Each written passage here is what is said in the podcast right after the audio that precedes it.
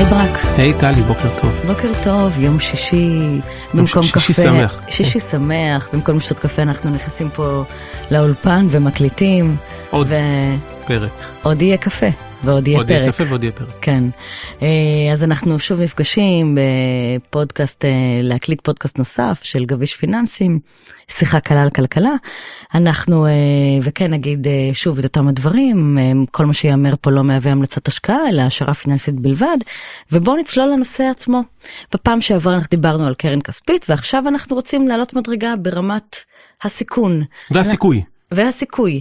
אנחנו רוצים לדבר על מכשיר נוסף שנקרא תיק אג"ח לפדיון, ולפני שרגע נדבר על, על נצלול למה זה אומר, אני, בוא תתחיל, נתחיל מהגדרה פשוטה, מה זה תיק אג"ח לפדיון, ובמה הוא שונה מסתם תיק אג"ח. אה, תיק אג"ח לפדיון זה תיק שאנחנו קובעים לו למעשה מועד פירעון סופי, שאנחנו רוצים להגיד, נגיד, אני רוצה תיק לשלוש שנים. ואני עכשיו קונה אגרות חוב, 20, 30, שכולן נפדות פחות או יותר באותו תאריך, ולמעשה אני מקבע את זה, אני לא מתעסק עם התיק הזה, אני פשוט לכאורה לא מתעסק איתו. שם אותו, קונה אותו, ונותן לו ללכת עד הפדיון, ואז אני אמור לדעת בערך מה התשואה שלו לפדיון, כי אני קונה אותו היום, אני לא נוגע בו, אני אמור לחכות שלוש שנים, נגמר, קיבלתי את הכסף. זה לכאורה. לכאורה, רגע. רגע, אז לפני שרגע נשאל, נשאל, אני אשאל קצת יותר שאלות על מה זה תיק אג"ח לפדיון, במה זה שונה מסתם תיק אג"ח? תיק אג"ח בדרך כלל אתה אה, לא מקבע לו איזשהו מועד לפדיון לשנתיים או לשלוש. אתה קונה אגרת חוב לעשר שנים, אגרת חוב לחמש, אגרת חוב לארבע, אה, קרן כספית. אתה עושה הרבה מאוד דברים, הרבה מאוד אגרות חוב, בלי מגבלה של אה, זמן, בלי טיים פריים כזה קבוע שאומר שלוש שנים, אני רוצה לצאת, אני רוצה את הכסף חזרה בעוד שלוש שנים, אוקיי. כמו חיסכון כאילו בבנק לשנתיים או לשלוש. כן, אתה הבנתי. מנסה לדמות את המכשיר הזה. נהדר, אוקיי, זה היה מאוד ברור, אה, אבל בוא רגע נחזור לתיק אג"ח לפדיון ובוא נצלול לאותיות הקטנות. מה, מה זה אומר תיק אג"ח לפדיון? יש משהו שצריך לדעת שהוא הרבה מעבר להגדרה הזאת שאמרת כן, עכשיו? כן, כי אתה, כשאתה בא, אה, כשמישהו בא ומספר לך על תיק אג"ח לפדיון, אז הוא אומר לך, תקשיב, תכתבי לך תיק לשלוש שנים, אה, תשואה של, לא יודע, אני סתם זורק עכשיו מספר, אל תתפסו אותי, שישה אחוזים לשנה. מהמם. עכשיו אני רוצה להגיד עוד משהו, דיברנו על קרן כספית. קרן כספית, אני מזכיר, התשואה היא כמעט 4 אחוז לשנה. אה, רק נשים את המספר הזה כדי שלאנשים יהיה במוח, כן. אם. מישהו אומר לך 6 אחוז, איפה הרפרנס? כן. בדיוק. ואז עכשיו אתה אומר לעצמך, אוקיי, בשביל השני אחוזים האלה, מה אני צריך לעשות? זאת אומרת, רגע, אבל השישה אחוזים האלה זה כמו בקרן כספית, זה בטוח, בטוח. התשואה הזאתי, אז פה מתחילים הלואים, אוקיי, בסדר? פה מתחילים הלאווים. הלואים. הלאווים, נכון, סליחה. אה, קודם כל, התשואה שאתה רואה כשאתה בונה תיק אג"ח לפדיון, לצערנו היא לא התשואה שאתה תקבל. בוודאות, יכול להיות דרך אגב לפעמים יותר גבוה, אבל בוודאות אתה לא תקבל את זה. כי- למה? כי יש ברוטו ונטו, ויש בדרך אה, עמלות. עכשיו, הנוסחה של אגרות חוב, שאתה, כשאתה קונה נגיד אגרת חוב אחת, נגיד שכל התיק הוא אגרת חוב אחת, בלי פיזור. אה, כשאתה קונה אגרת חוב אחת של חברה, ההנחה המובנית בנוסחת האג"ח היא שאם קיבלת ריבית בעוד שנה, או בעוד מהמם. חצי שנה, מהמם. ובאגרות חוב של חברות אתה מקבל כל תקופה, אה, אתה מחזיר את הריבית שקיבלת, כולה, כן, לאותה איגרת חוב, ו, וזה חשוב, בתשואה של היום שבו קנית את איגרת החוב. אוקיי, עכשיו, אף אחד לא יודע להגיד שאם קניתי עכשיו משהו בשישה וחצי והוא נסחר בבורסה, שבעוד שנה, שנתיים, התשואה שלו תהיה אותו דבר. ההפך, אני כמעט יכול להבטיח לך בוודאות שהתשואה של איגרת חוב היום, כשהיא שלוש שנים לפדיון, לא תהיה התשואה שלה כשתהיה שנה לפדיון. כי קודם כל כן. זה לא אותו סיכון. כן. ודבר שני, אז התשואה באמת שרשומה היא לא התשואה שנקבל, אתה אומר. התשואה שהיא רשומה בוודאות היא לא התשואה שנקבל. כן. יכול להיות שאם הריביות יעלו, מה שאנחנו לא חושבים שיותר מדי עוד יעלה, אז אתה תראה, תקבל, תוכל להשקיע בריבית יותר גבוהה.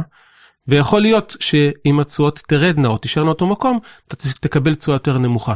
בכל מקרה, הנוסחה הזאת של האג"ח, של התיק האג"ח שעליו מבססים לך את כל השיחה, לא מתקיימת, זה לא בנק. כן.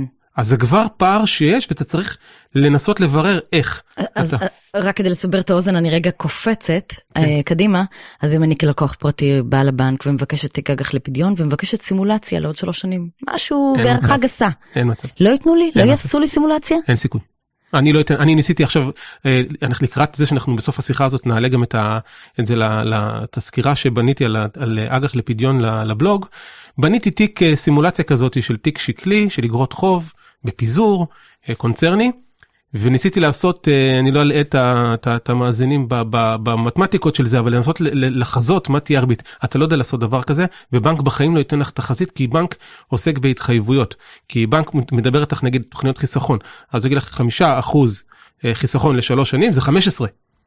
זה כן. הכסף שתקבלי. כן. באגרות חוב זה לא עובד, כולם יודעים שזה לא עובד ככה. אבל אגב, האם הבנק מציין אה, התשואה שאתה עכשיו אה, אה, לוקח היא לא התשואה שבטוח תקבל? האם האמירה הזאת נאמרת? האם יש אומר- איזשהו הסבר ללקוח שהוא לא עד הסוף קודם מבין? כל, קודם כל, לא לא בטוח שבנק יועץ השקעות יבנה לך תיק אג"ח לפדיון, כן.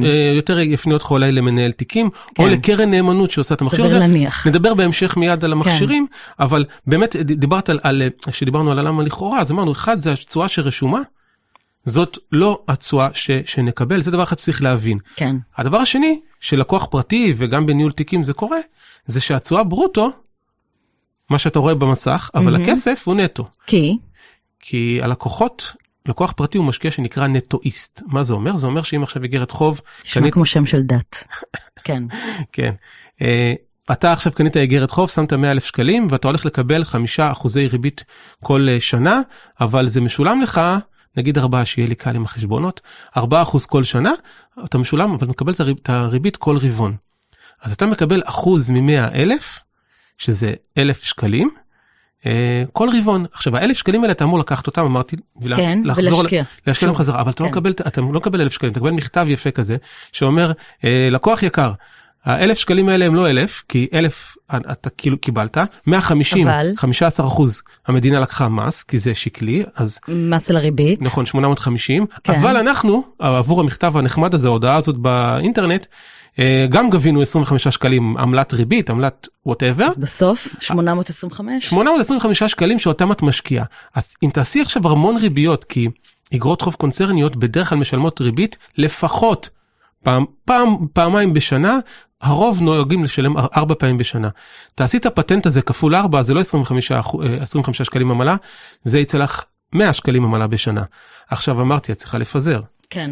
אז אם תפזרי את זה לתיק של 20 אגרות חוב, אז תעשי 20 כפול 4 זה 80, תשלמי על זה אה, 25 שקלים, ותקחי את עצמך לאיפה שאת, אה, לכמה כסף שזה לא אה, אה, נמצא, זה עוד 2,000 שקלים לדעתי כן. בשנה, זה הרבה כסף שאת לא מחזירה לתיק של עצמך. כולל כל המיסים שיורדים, אז הב- הברוטו והנטו הם שונים, כן. ובצורה תהיה שונה. אז דיברנו באמת על התשואה שרשומה, ששונה מהתשואה שנקבל, דיברנו על זה שהתשואה היא ברוטו, כסף נטו, בגלל מס על ריבית ובגלל אה, אה, אה, עמלה שלוקחים, אה, אה, ויש עוד משהו שכדאי כן, לדעת? זה, כל זה זה לא הצהרה גדולה, הצהרה גדולה בהקשרים האלה, וסליחה שאני מעכיר, כן, זה שבאמת לתפעל את הדבר הזה ממש קשה. כי בחוק המספרים הקטנים, אני קורא לזה, של אנשים שרוצים עכשיו לבנות תיק, הם לא יכולים לבנות תיק, תיק אג"ח לפדיון אמיתי טוב, מהמם. בלדעתי פחות ממיליון שקלים. זאת אומרת, בא בלקוח ורוצה לבנות ב-400 אלף שקלים, do the math, בן אדם, אם אתה רוצה אה, להימנע מסיכון נוסף שנדבר עליו עוד שנייה, על סיכון הפירעון, אה, אתה חייב לפזר. כן, ומה ו- המשמעות האופרטיבית של, או התפעולית של פיזור?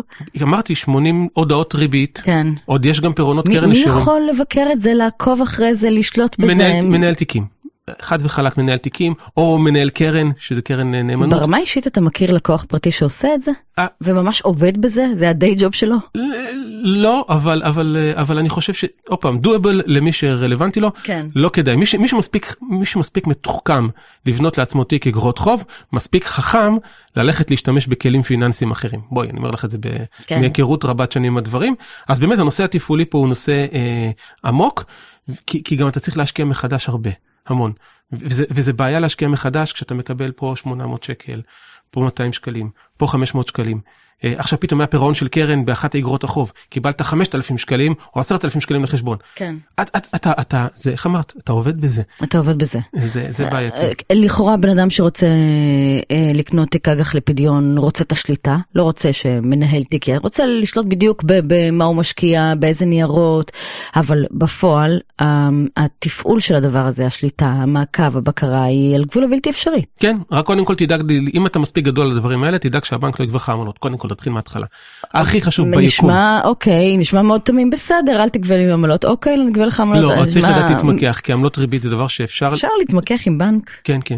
כן, רצוי גם. אז, אז אתה יודע מה, אז אני רגע קופצת. יאללה. מה, אז אם אתה, אנחנו רוצים לתת, אה, אה, לדבר על פתרונות לבניית תיק אג"ח לפדיון, מה אנחנו מציעים ללקוח פרטי?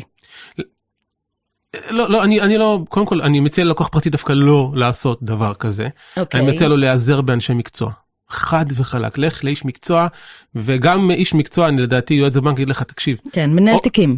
או לא, יועץ בבנק יגיד לך, תקשיב, תקנה קרן, אה, קרן אה, נאמנות, כי כלקוח פרטי יהיה לך המון תפעול, כמו שדיברנו עכשיו, לך תקנה קרן נאמנות לפדיון. למה קרן נאמנות אה, לפדיון? כי למעשה קרן נאמנות לפדיון, אמרתי את המילה נטואיסט, אני אוסיף את האח הגדול, את הברוטואיסט. קרן נאמנות למעשה לא משלמת מס, וגם לא משלמת את העמלות שאת מדברת, כי היא גובה דמי ניהול קבועים, וכל היתר זה בפנים מה שנקרא. מה זה אומר? זה אומר שכל ה... ה... אתה יותר מתקרב לנוסחה המתמטית של אגרות החוב, כי אתה מקבל את הריביות ברוטו, ואתה יכול להשקיע אותם חזרה. קרן נאמנות מנהלת בדרך כלל כמה מיליונים, עשרות מיליונים, או כמו שראינו בכספיות, מיליארדים. כן. להם אין שום בעיה לקחת ולהשקיע חזרה בלי שום עמלה, בלי מס, כי הם לא משלמים מס, הם ברוטואיסטים. זה אומר שהתשואה שבערך קרן נאמנות לפדיון, אם היא בונה תיק אג"ח לפדיון, אתה תראה את התשואה, אם ידברו איתך, יסכימו להגיד לך מה התשואה או מה הניירות, give or take זה יהיה יותר קרוב למציאות בניכוי הדמי ניהול שלהם. אז קרן נאמנות, גם, גם יש לך שקט, יש לך שורה אחת בחשבון, כן. אתה לא מקבל את כל ה... ה- ה- פחות יודע את הפרטים, אבל זה נותן שקט. כן, כן, אבל אתה יכול לראות מה הרשימה, כי אם זה לפדיון אז אתה תראה בה, יש, המר... ה- ההחזקות של קרן נאמנות מפורסמות, וגם אה, בדרך כלל לא יתנגדו לתת לך את ההחזקות, ואם זה לפדיון אז בדרך כלל גם הם יחזיקו את זה. כן, אבל אני רוצה לחזור בכל זאת. בכל זאת יהיה את הלקוח הפרטי שרוצה לעשות את זה בעצמו, לבנות תיק אג"ח לפדיון. מה אנחנו יכולים להגיד לו? איך לעשות את זה נכון? Don't. Don't. שוב פעם, אני אומר, יכול, אתה יכול לעשות את זה נכון. כי זרקת פה תלך- קודם, אפשר תלך ללכת לבנק. לבנק נכון. ולבקש פטור מעמלת פירעון או מעמלת ריבית, אפשר להתמקח, זרקת את זה קודם. דבר נוסף, אתה יכול לנסות למשל ללכת לאג"חים של, אה, בדרך כלל יש, יש כל מיני סמף, אגרות חוב קונצרניות, סתם דוגמה, של בנקים יש לפעמים ושל ביטוחים, שהפירעון הוא אחד, לא לשיעורין. וככל שתתעסק פחות עם פירעונות, אז יהיה לך יותר קל. אבל גם בדרך כלל התשואה שם אה, תהיה, תצטרך לבדוק עם תשואה שמתאימה לך, כי לפעמים היא יותר נמוכה. אה, אה, לשלב אג"ח ממשלתי. והכי חשוב, דרך אגב, וזה אולי טיפ באמת, אם את כבר, אה, אם, אם דחקת אותי לפינה להגיד כן, ללקוח, דחקתי גם דחקתי, כן. בדיוק, אז, אז לקוח פרטי, כשמקבל את כל הריביות הקטנות האלה, תעשה לעצמך, תגייס לעצמך כלל. תדבר עם היועץ השקעות, תיקח איזה קרן נאמנות, או קרן כספית, או קרן נאמנות של אג"ח חברות שדומה במאפיינים לאגרת חוב שלך, וכל אלף, אלפיים, מאתיים, שלוש מאות שקלים שנכנסים לך כריביות, תחליט שלשם אתה מכניס את זה. כן. כדי שיהיה לך איזה מכשיר אחד שאוסף את כל הריביות, כי פשוט אחרת אתה לא תצא מזה, אתה לא תצא מזה. אז זה, זה ככה, שזה שוב שולח את הבן אדם לקרן נאמנות. לגמרי, אבל אגב, אין אנשים שהמגבלות האלה יכולים דווקא להיות, אה, זה יכול להיות להם טוב, אולי הכנסה חודשית מריביות. אוי, בטח. אה, אנשים שדווקא ימצאו בדבר הזה, רגע, אז אני אמצא, אני אמצא, את רואה, אני, אני עכשיו אהיה בתפקיד, תעלי, אני אוקיי. אמצא את הדיון שלנו. זה לא פשוט להיות בתפקיד. אבל נכון, זה. ממש, נכון, ממש, מי. כמוני יודע. אה, אז באמת בעניין של תיק אג"ח לפדיון, אה, בואי נסגור אותו. כן, אה, אחלה רעיון למי שרוצה לקנות אותו דרך מכשיר, רוצה להגיד, אני מוכן לסיכון טיפה יותר גבוה מקרן כספית, כן. אבל אני רוצה קצת יותר שקט, אני לא רוצה עכשיו להשקיע חלק לחמש, חלק לארבע, חלק זה, אני רוצה לבנות תיק ולשגר ולשכוח, קח איזה קרן נאמנות כזאתי, תראה למתי היא, היא, היא, היא, הפדיון שלה מה שנקרא, כי זה לא באמת פדיון מקרנות נאמנות נגיד לשלוש שנים, ותשב על זה. ה, מה שאת אמרת עכשיו, כן. זה. מכשיר השקעה נוסף יפהפה, וטוב שהזכרת אותו. כי בזמנו, ב- ב- ב- ב- ב- המון בעבודה מול לקוחות, יוצא שלקוח אומר, תקשיב, אני צריך מתוך התיק הזה 5,000 שקל בחודש. אני צריך את זה.